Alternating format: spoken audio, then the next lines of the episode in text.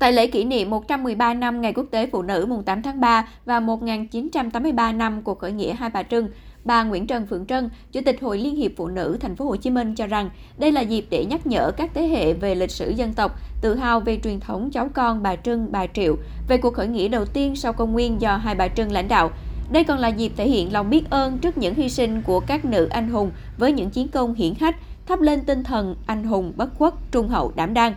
Phụ nữ hôm nay đã tiếp bước truyền thống, tiếp tục khẳng định vai trò, vị trí, bản lĩnh phụ nữ thời kỳ hội nhập và phát triển. Trong đó, Hội Liên hiệp Phụ nữ Thành phố Hồ Chí Minh cũng có nhiều mô hình mới, cách làm hay, lan tỏa tích cực về tinh thần đổi mới, sáng tạo trong phong trào xây dựng người phụ nữ Thành phố Hồ Chí Minh đoàn kết, nhân văn, năng động, sáng tạo, khát vọng vươn lên, gia đình hạnh phúc. Bên cạnh đó, hàng năm thành phố tổ chức lễ hội áo dài, góp phần đem đến màu sắc tươi mới, tôn vinh áo dài và nét đẹp phụ nữ Việt. Năm 2023, với sự đầu tư quy mô và đổi mới về nội dung, lễ hội áo dài thành phố Hồ Chí Minh lần thứ 9 tiếp tục góp phần bảo tồn, phát huy các giá trị văn hóa truyền thống độc đáo của dân tộc, nuôi dưỡng tình yêu của người dân thành phố với áo dài Việt Nam, đồng thời góp phần quảng bá về điểm đến thành phố Hồ Chí Minh, tăng tính trải nghiệm cho du khách khi đến đây.